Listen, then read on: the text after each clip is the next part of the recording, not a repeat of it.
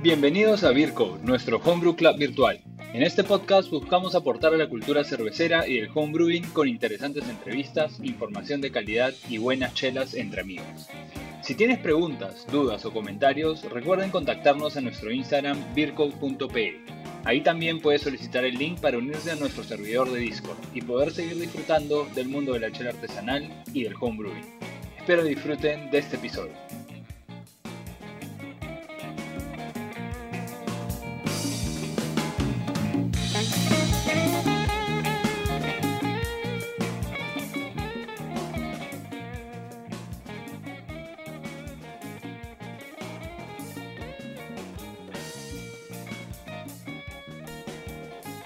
Hola gente, ya estamos de vuelta, em, estamos retomando esta entrevista con Hernán Castellani y vamos a hablar un poquito más sobre eh, la escena local, eh, la escena argentina, la escena latinoamericana, siempre enfocándonos en el homebrewing, pero eh, en el homebrewing como un grupo de jugadores claves en lo que significa mejorar y fomentar la cultura cervecera.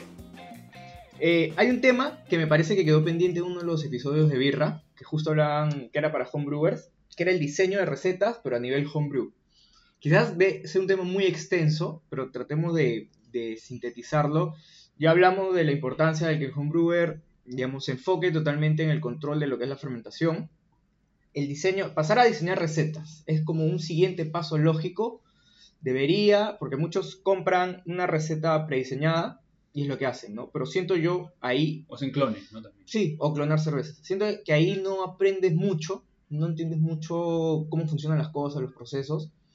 En tu opinión, entonces, ¿diseñar recetas sería un siguiente paso o desde el inicio trata de diseñar tus propias recetas? Ah, eh, a mí me encanta diseñar recetas y desde el principio yo creo que debo haber comprado cinco kits y después me hacía todas las recetas. No entendía nada y mezclaba por mezclar. Eso. Eh, No importa, no importa. Pero eh, volvemos a lo mismo. Cada equipo es un mundo, cada fermentación es toda una vida. Entonces, copiar recetas solamente sirve como punto de partida. Exacto. Eh, y yo te puedo, por eso también, eh, no sé, en mi libro hay 15 recetas.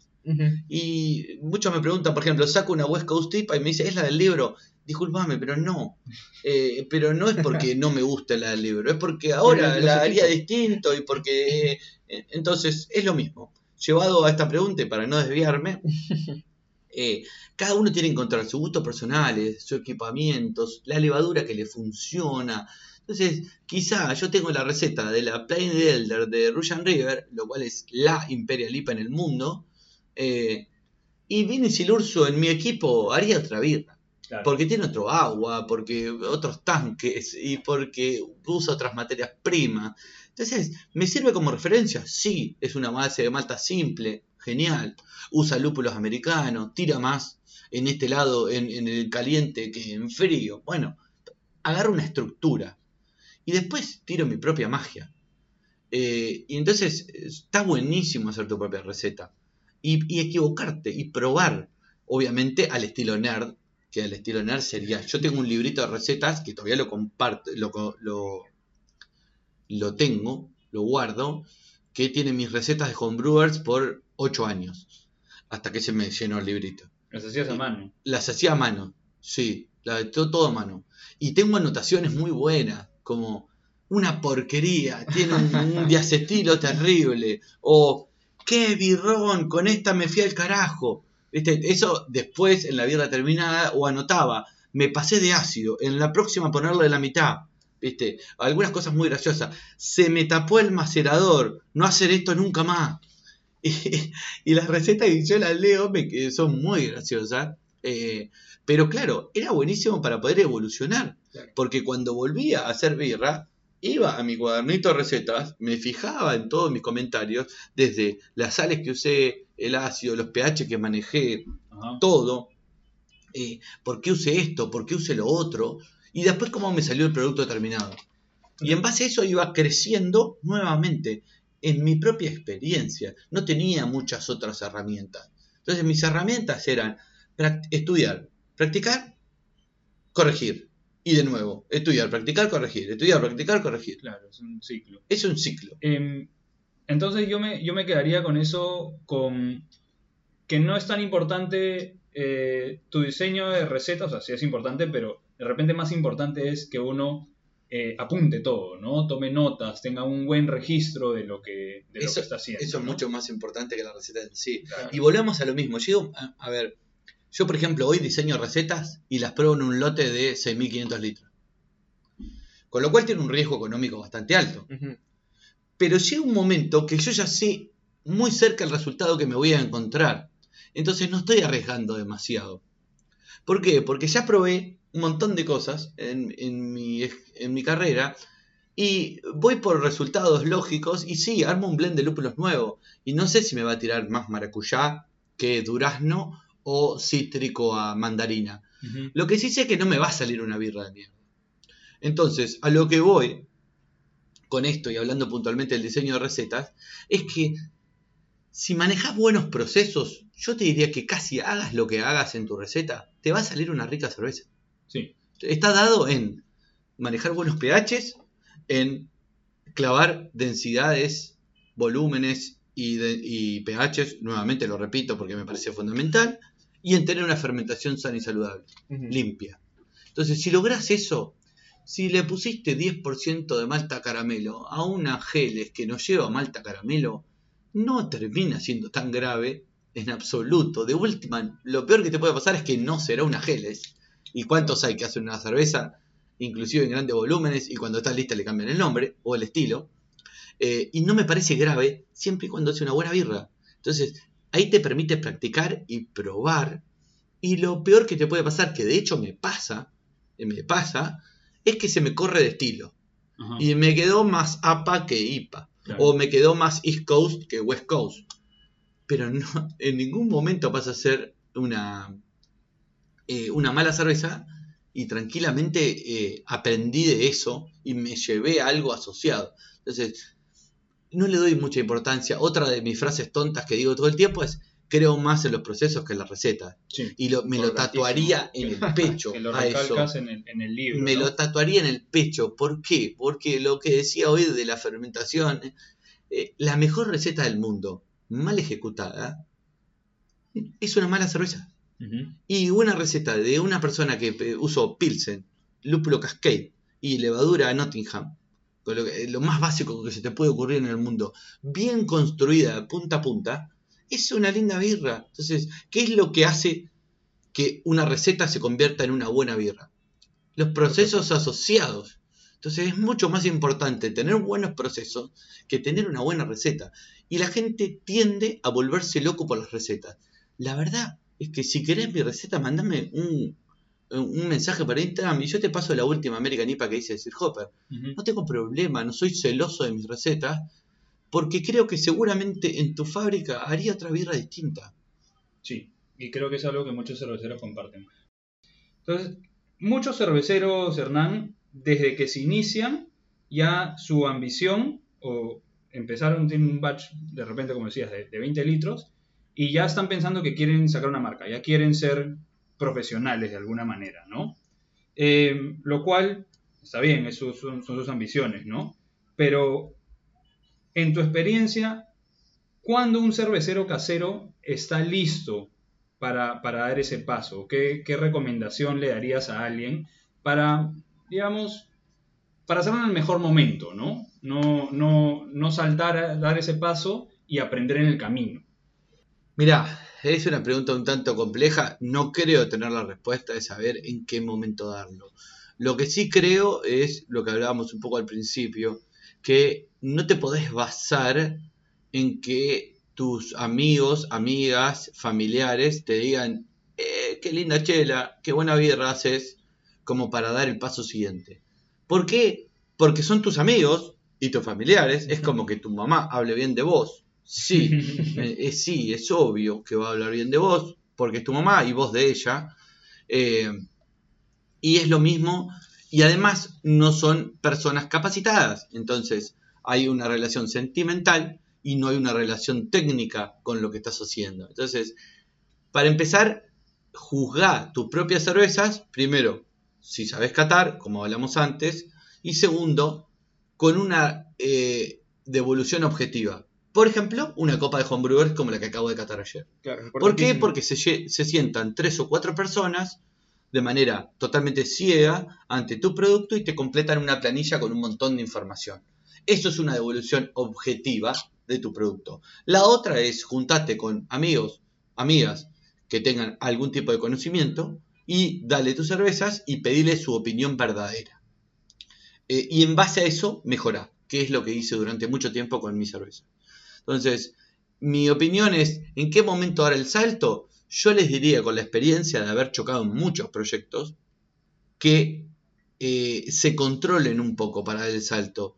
Porque no es lo que todo el mundo piensa que es. No, es, no es tan glamoroso. no es un negocio millonario. no te vas a ir a las Islas Bahamas en dos años a tomar caipirinha porque, porque estás acomodado económicamente. Eh, hay un montón de trabajo físico. Requiere una cantidad de inversión, hablando a, a escala comercial.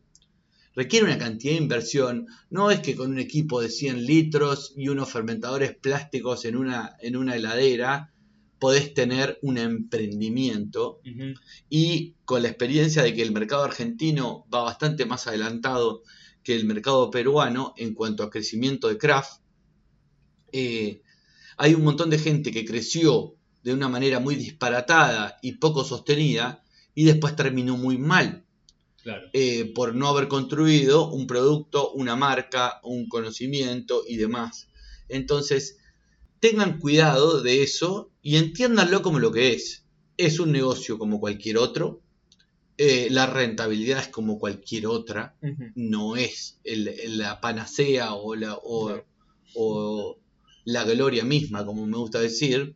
No lo es. Hay un montón de trabajo, requiere mucho esfuerzo, requiere mucha inversión para hacer las cosas bien. Y es mucho dinero donde hay que trabajar durante muchos años por amor al arte, construyendo y generando un capital, tanto en capital de conocimiento como un capital eh, en equipamiento, en fierros. eh, Sí, y acá, y acá tampoco se trata de desanimar a nadie, ¿no? no, Sino para que nada. Como es algo tan pasión, es, o sea, hacer cerveza es, es arte y es ciencia. Y, y la gente, pues, eh, se deja guiar mucho en ese momento por sus emociones y quiere. Para nada se trata de desanimar, se trata de ser más realistas. Exacto. Porque si vos te con- yo me conté muchos cuentitos, y, esto es- sería para otro podcast entero, la cantidad de fracasos que tuve. Algunos están en el prólogo de mi libro, pero Sí. hay, hay bastantes más todavía. Eh, y yo me conté muchos cuentitos, irreales, ficticios, y todos terminaron mal. De algo aprendí, sí, pero en todos perdí tiempo, en algunos perdí dinero, en muchos perdí amigos. Entonces, eh, hoy me cuento, eh, me trato de ser mucho más real, porque me parece que genera que me equivoque menos. Y ser más real es decir, che, bueno, a ver, no puedo pensar que, con 10 dólares de inversión voy a ganar mil dólares por mes y, ese tipo de cosas que la gente genera o, o delira en su cabeza.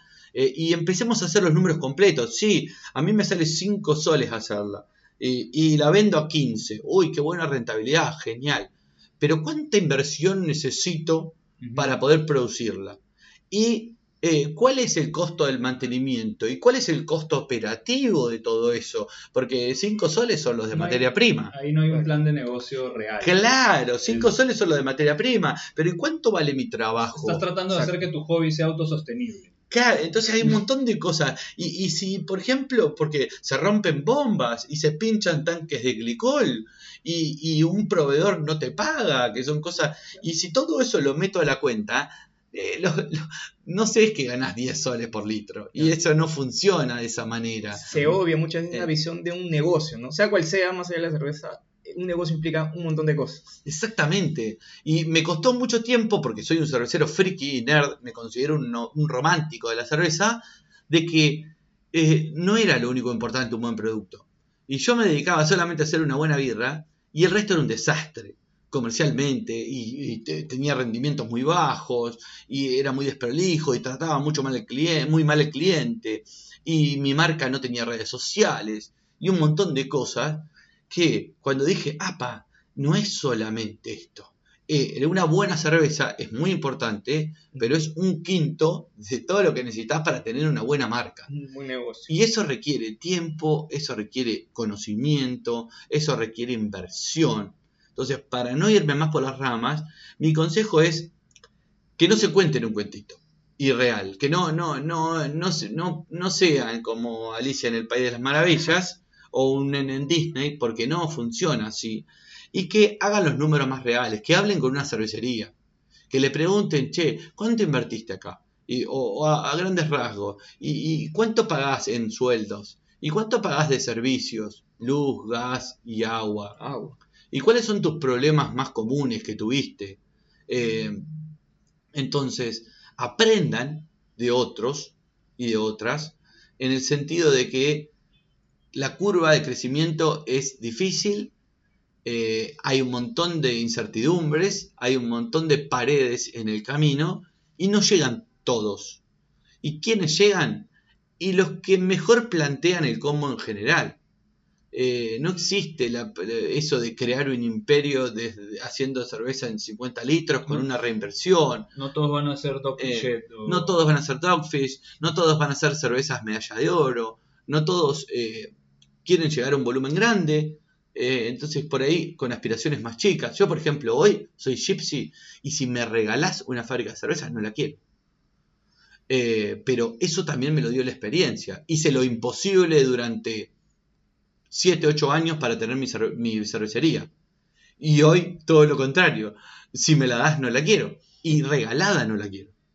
Porque tengo ejemplos que estoy muy bien siendo gypsy y, estoy súper cómodo. No quiero hacer un volumen muy grande. Tampoco hago poco. Hoy estoy por encima de los 10.000 litros por mes. Hay meses de 15.000 litros por mes. Siendo gypsy, me dedico a un montón de otras cosas. Tengo una fábrica gloriosa que no podría tener nunca a mi disposición. Y, eso me lo dio un poco la experiencia y la cantidad de paredes que me choqué. Por suerte, hoy te puedo decir que es una historia de éxito en el sentido de que de todas aprendí y salí un poquito mejor posicionado. Y, pero hay otras que tengo amigos que construyeron algo muy grande y hoy se dedican a otra cosa. Porque realmente pasaron de todo a nada. Entonces, para redondear, traten de ser lo más criterioso posibles, lo más objetivos posibles. Asesórense. Yo tomé muy malas decisiones por no asesorarme con las personas correctas. Y esa asesoría no necesariamente tiene que ser rentada. Escuchen al que está por encima y pregúntenle toda la experiencia que tiene y los errores que cometió. Porque si de esos 10 errores que cometió vos la mitad lo podés evitar, vas a perder menos tiempo, menos dinero y menos amigos. Excelente. Genial. Ese, me quedo con eso, con eso último. Bueno, habías, justo en lo que comentabas, nos contaste, sabemos que has estado aquí jueceando en una copa de cerveceros caseros, en la copa de secas. Habiendo estado por ahí, ¿cómo percibes el nivel del homebrew en el Perú? ¿Qué, ¿Qué, te llevas? ¿Qué te deja? ¿Qué impresiones te da? Me gustó mucho la copa, me gustó mucho el nivel. Estoy gratamente sorprendido. Me gusta catar en copas homebrewers, últimamente lo hago cada vez menos porque tengo mucho trabajo, no porque no me guste o no quiera. Pero me sorprendió muy bien. Primero la cantidad de muestras, no era nada poco, 120 muestras para un concurso de homebrewers. Segundo el nivel. De hecho, yo fui juez de mesa en las dos mesas que me tocó y peleé mucho por varias cervezas que eh, las querían como tirar para abajo. Y no, a ver, es un homebrewer que hizo una birra lupulada, fresca, intensa, divina, prolijita. Volvemos a lo mismo. ¿Y le vamos a pegar porque le falta maltosidad para el estilo? No, era un birrón y tiene un médico, médico técnico espectacular. Sí, es verdad. Quizás le faltaba un poquito de maltosidad para el estilo. Pero no era ni por puta un detalle relevante a la hora de del birrón que me estaba tomando. Y de hecho puse por lo menos tres medallas de oro en las 30, 28 cervezas que tomé. Eh, varias me gustaron mucho. Estuve en el Best of Show con las seis mejores cervezas del concurso. Y las seis eran muy buenas birras y me hubiese gustado que ganen las seis. Como ninguna dije, che, esta está de más acá. En absoluto. Eh, me costó mucho decidir mi top 3. De hecho, fue bastante debatido en la mesa. Éramos 5 jueces. Y eh, la 2 y la 3 nos pusimos de acuerdo casi todos. Eh, hubo una amplia mayoría y fue evidente. Pero la 1 prácticamente todos teníamos una distinta. De los 5 elegimos 4 cervezas para la 1. Porque todas eran buenas. Entonces, ahí es más subjetivo. ¿De cuál te gusta más? ¿Qué premias vos? ¿El- ¿La frescura del lúpulo o la complejidad de un Imperial Stout? Exacto. Entonces, era muy, muy subjetivo porque todas eran buenas birras y eso no estaba en discusión. Pero para resumir, me gustó mucho el nivel. Me parece que obviamente es un mercado que está en, en crecimiento. Por supuesto que tomé unas cervezas que tampoco me gustaron demasiado. Pero eh, concursos como este, con el nivel no solo de muestras, sino de jueces y de la organización, a lo cual los felicito por lo que hicieron, hacen que todo el mercado crezca. Y no nos olvidemos y no seamos eh, hipócritas que los homebrewers son la cuna de lo que van a ser los cerveceros, los microcerveceros en el futuro. La gran mayoría o una parte de esos.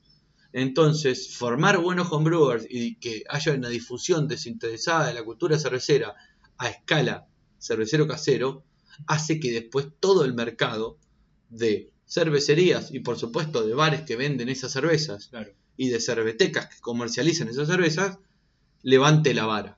exacto. Así que súper conforme. Construyendo, construyendo sobre eso, y que nos dices que los homebrewers, y por eso nos estamos enfocando tanto en, en la educación, son de cierta manera la base de la pirámide, ¿no? Eh, en toda la cadena de valor que existe, pues, de, la cervecería artesanal, eh, ¿dónde crees que están las mayores oportunidades y dónde crees que hay que trabajar más? Porque, por ejemplo, siempre hablamos acá que no les llega lúpulo, que es dificilísimo llegar, no tenemos buena variedad de maltas, por ejemplo. Eh, que no tenemos suficientes espacios donde competir, por ejemplo, para que nos den feedback. Eh, que a veces eh, todos los cursos eh, te, quieren cobrar por todo, ¿no? ¿Dónde, dónde ves tú, y, también basado un poco en la experiencia en Argentina, cómo se ha desarrollado, que tienen ahí, mm, si no me equivoco, casi 3% del mercado en, las cervecerías artesanales, mientras acá que tenemos 0.2 o 0.4 creo, ¿no? A ver, te puedo responder. Como cervecero talibán, te dirían todos. Eh, digo, como extremista, ¿no? Como yéndome al extremo de decir, "Ah", y todo tenés que controlar. Porque si querés ir a la perfección. Pero por otro lado, te puedo decir, como alguien más eh, centrado y menos, menos extremista, más balanceado, eh, en lo que puedas, en lo que tengas a tu alcance. Porque hay algunas cosas que tenés solución y hay otras que no. Sí, la materia prima es fundamental. Pero vos a nivel homebrewer no podés importar malta de Bayerman en Alemania. Claro, dependemos Entonces, que alguien... Dependés de un importador, ese importador tiene un negocio económico y va a traer la que más le convenga traer, por un montón de aspectos. Cuando el mercado crezca lo suficiente, hoy en Argentina tenemos casi todas las maltas del mundo, Sí. tenemos casi todos los lúpulos del mundo, yo te diría todos los lúpulos del mundo, y hay varios importadores de cada uno. Entonces yo no tengo esa limitante, pero hasta hace 3 o 4 años la tenía. Y había ciertas variedades de lúpulo que no entraban, y había ciertas maltas Hace especiales. tres o cuatro años. Hace 3 o 4 años. No, no las tenía. Claro. ¿entendés? Había poco. Entonces, en las que puedas. A ver, eh, también hay proveedores y proveedores. Entonces está bueno porque mucha gente termina comprando insumos por dinero. Y la verdad que a veces comprar un lúpulo que está oxidadísimo, por más barato que sea, es mucho más caro que comprar un lúpulo que vale un 20% más y está súper fresco. Entonces, me pasó, caté todas las birras lupuladas de la copa y había mucho lúpulo viejo. Mucho lúpulo viejo. Entonces, sí, yo no haría una cerveza de 10, 12, 15 gramos por litro de lúpulo total.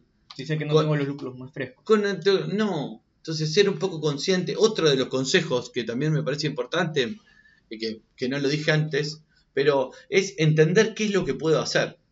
Y es, por ahí es distinto de lo que quiero hacer. ¿Entendés? Si yo quiero hacer una neipa con triple dry hopping, genial. Pero si tenés un sparkling de agua que no podés purgar durante toda la fermentación y la maduración en frío, y además no podés controlar la incorporación de oxígeno disuelto, no le metas tres dry hopping a un fermentador.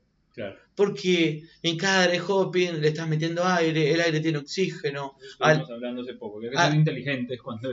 Claro, y además eh, toda esa materia vegetal va a estar en el fondo, eh, extrayendo un montón de sabores vegetales y herbales y pastosos.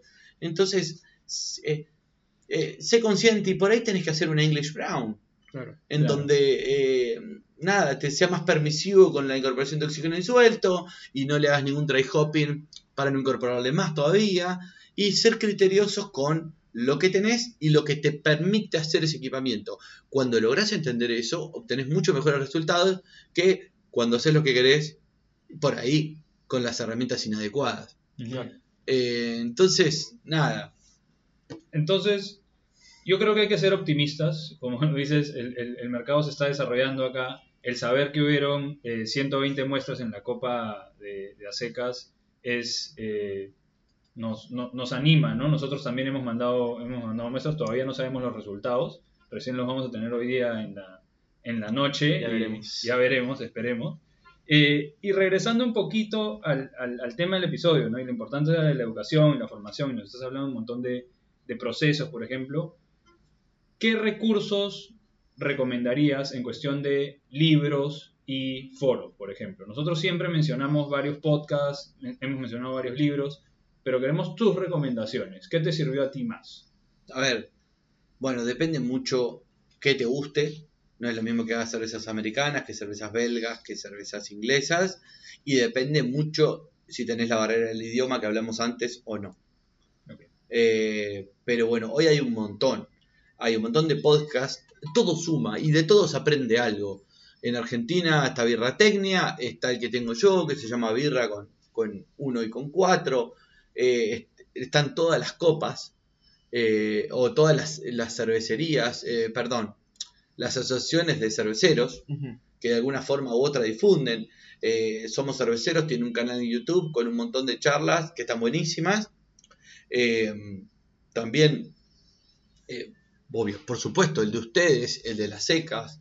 Eh, en Brasil hay otro. En Chile tienen una comunidad también bastante interesante de homebrewers. De todos hay un poquito de conocimiento dando vuelta. Hay algunos blogs que están buenos. eh, o, revistas cerveceras son bastante conocidas. eh, al lúpulo y puedo decir un montón que andan dando vuelta que seguramente no quiero nombrar porque me voy a olvidar otros que también están buenísimos, pero so- son todos bastante conocidos y andan dando vuelta entre sí.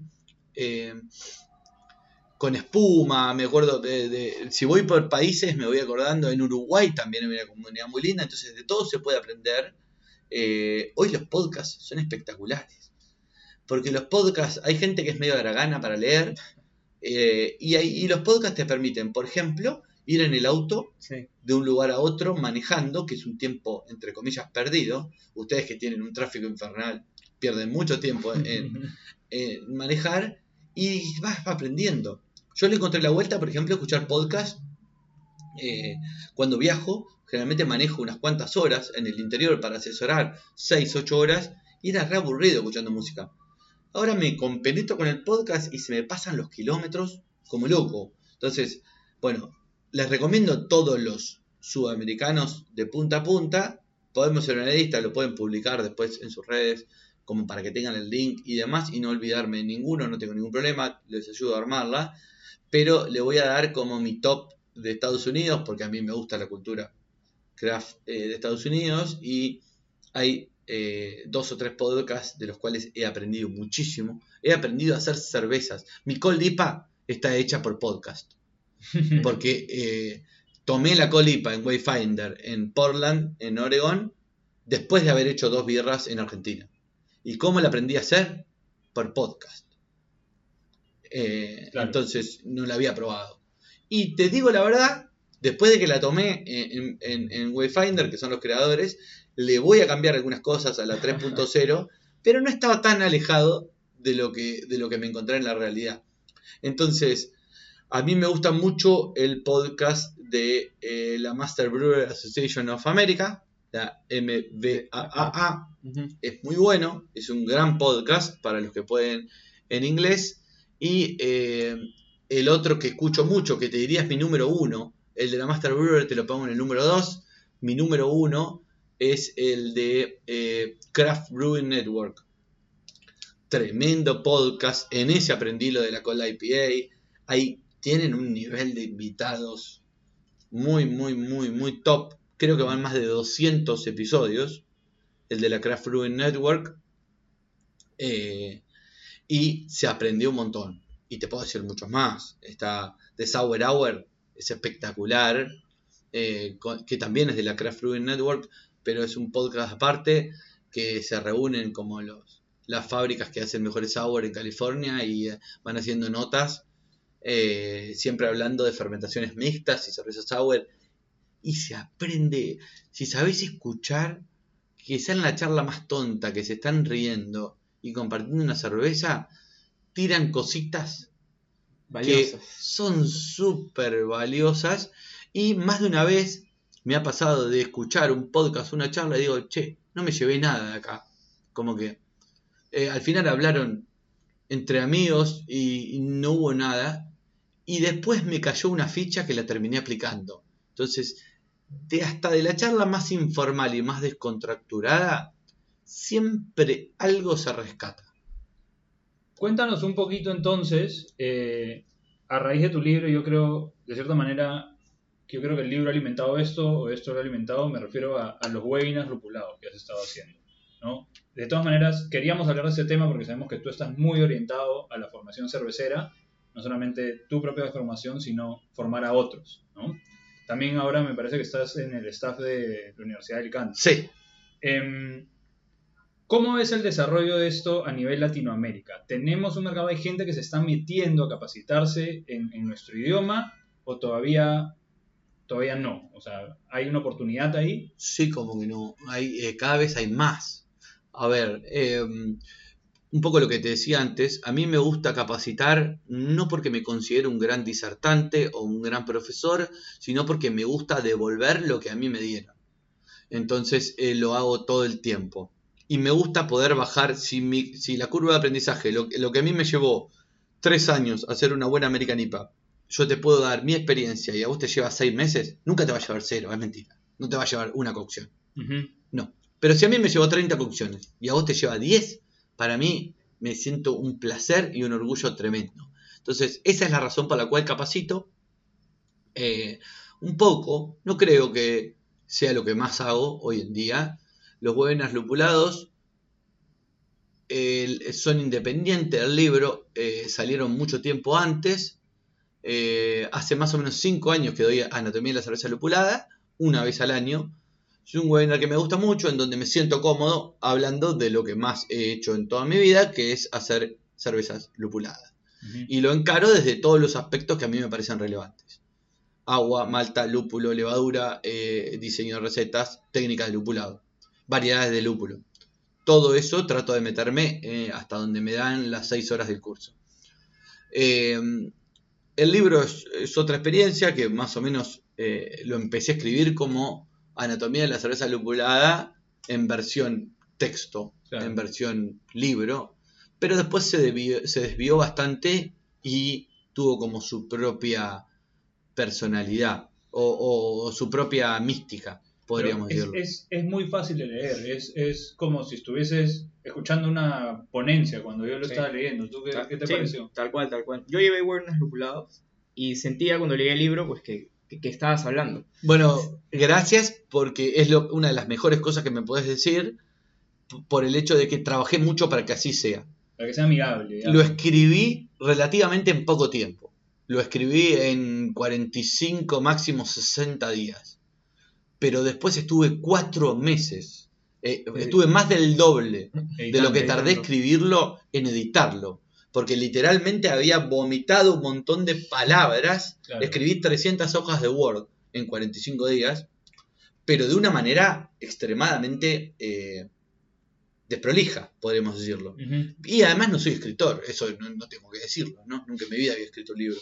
Para eso existen los correctores de escrito. Para eso contraté a un, a un estudio que se dedica a hacer libros. Son tres chicas súper capaces que me, ases me coachearon, me asesoraron en la forma de escribirlo, en el léxico, en el tono al lector y me criticaron mucho el libro. Como, che, esto no sirve, o das muchas vueltas y decís lo importante al final. De, desarrolla el concepto primero y después eh, de, desviate por donde quiera. Eh, esto suena muy yo, yo, yo, egocéntrico. Sacalo y escribilo de otra forma. Esta es la tercera vez que decís true y no explicaste lo que es true. Tenés que decir qué es. Eh, y un montón de críticas. Gente que no sabía nada de cerveza, pero te das cuenta que cuando sabes de leer y de comprensión de textos, era muy bueno, porque me hacían críticas súper constructivas desde lo técnico y no sabían de lo que yo estaba escribiendo. Pero si lo entendían ellas, lo podía entender cualquiera. Exacto. Entonces, eh, y realmente trabajé mucho para eso. Yo quería eh, hacer, hubiese sido mucho más fácil hacerlo más corto y, más, eh, más bruto, más crudo, por, por, decirlo de alguna forma.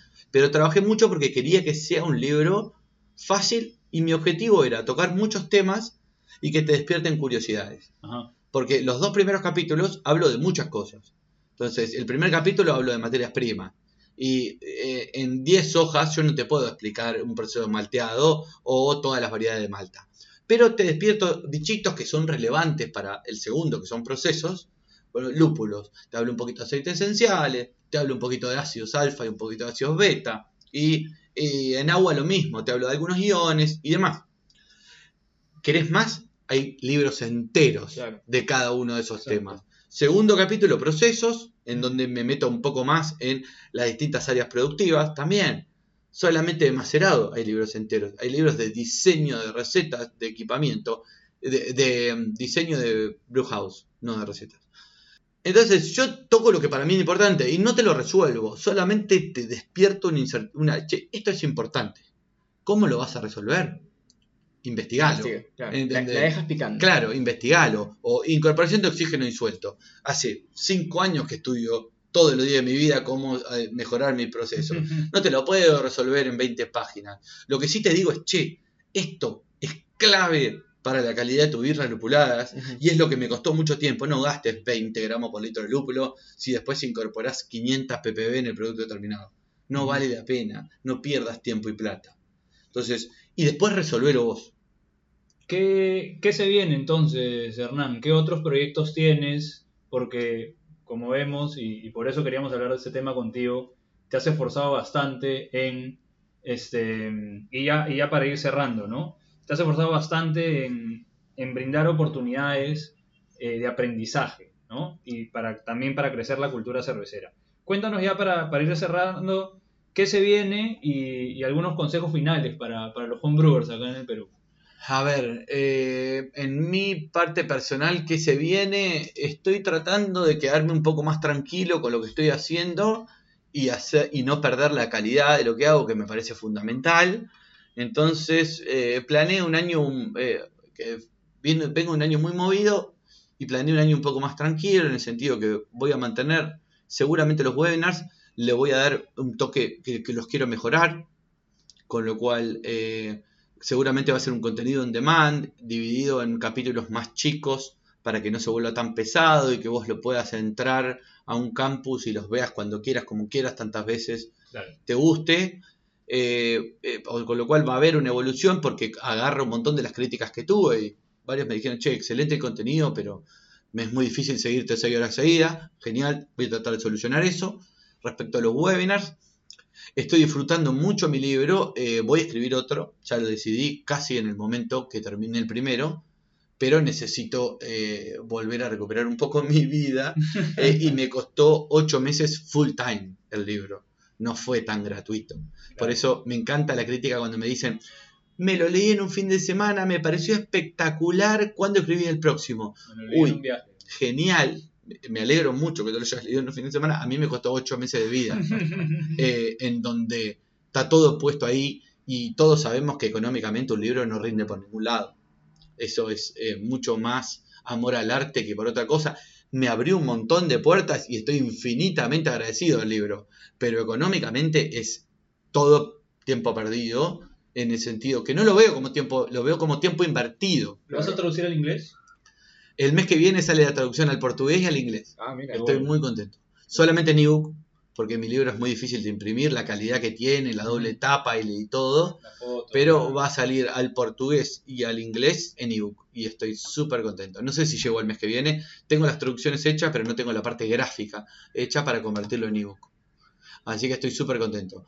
¿Y qué más? Eh, Sir Hopper, un poco más, eh, y disfrutar un poco y, y tener tiempo para eh, ocio y para seguir formándome. Porque si se vuelve trabajo, trabajo, trabajo y me dejo de capacitar, eh, pierde la gracia y pierde mi sentido.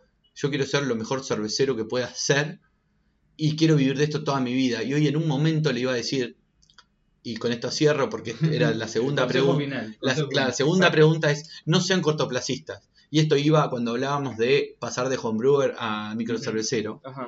No, no piensen a dos años o a uno, Exacto. porque así no funciona y generalmente tomas malas decisiones. Pensá a largo plazo. ¿Querés vivir de esto toda la vida? ¿Realmente te gusta? Eh, bueno, entonces, ¿qué cuestiones tenés que hacer para eso? ¿Al- ¿Por qué camino tenés que ir? Entonces, eh, no siempre fierro, fierro, fermentadores, barriles, fermentadores, barriles, volumen, volumen, volumen. Por ahí tenés que parar y por ahí tenés que dejar de crecer en equipamiento para invertir un poquito en conocimiento. Exacto. Eh, por ahí tenés que ir a trabajar a otra cervecería, en donde económicamente quizá no sea tan rentable como vender tu propia cerveza, pero te vas a formar en un montón de cosas que la vas a pagar muy caro en la tuya después.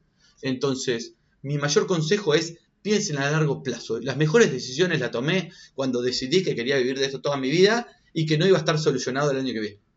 Y que fue mi decisión, por ejemplo, del libro. Yo el año pasado estaba encerrado en David en una cuarentena y dije, este año está perdido.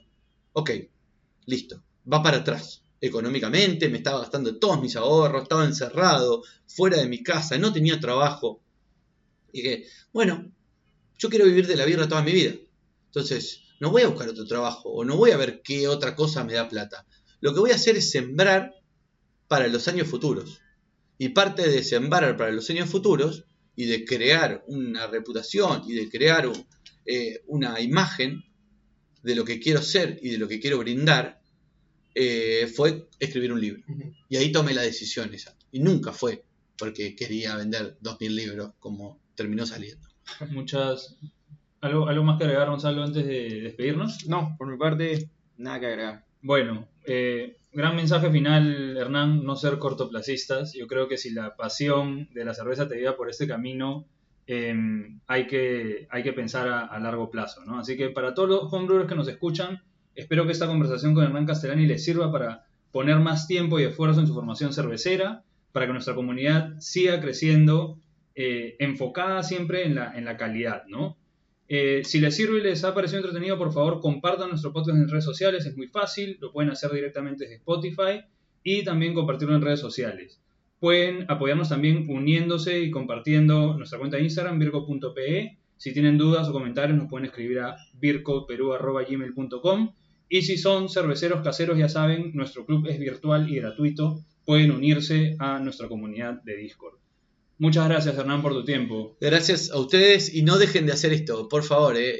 Eh, sé que sus vidas seguramente más adelante se van a complicar. Ojalá que sigan con la birra y que tengan mucho éxito en todo lo que hagan, pero no dejen de hacer esto porque realmente es extremadamente válido y me pone muy contento haber podido aportar aunque sea un granito de arena. Salud, Hernán. Gracias, Salud. Hernán. Salud. Chau, chau. La música que escuchas es La Bicicleta de Alan, grupo peruano a quienes puedes encontrar en Spotify. Si disfrutaste de este episodio, no dudes en compartirlo y mandarnos tus comentarios. Si también eres homebrewer, anímate a participar de nuestro club. Es completamente gratuito. Solo necesitas contactarnos a través de nuestro Instagram vircode.pe o nuestro correo vircodeperú.gmail.com y te enviaremos el link para unirte a nuestro servidor de Discord. Nos vemos en un próximo episodio. Muchas gracias por escucharnos y salud.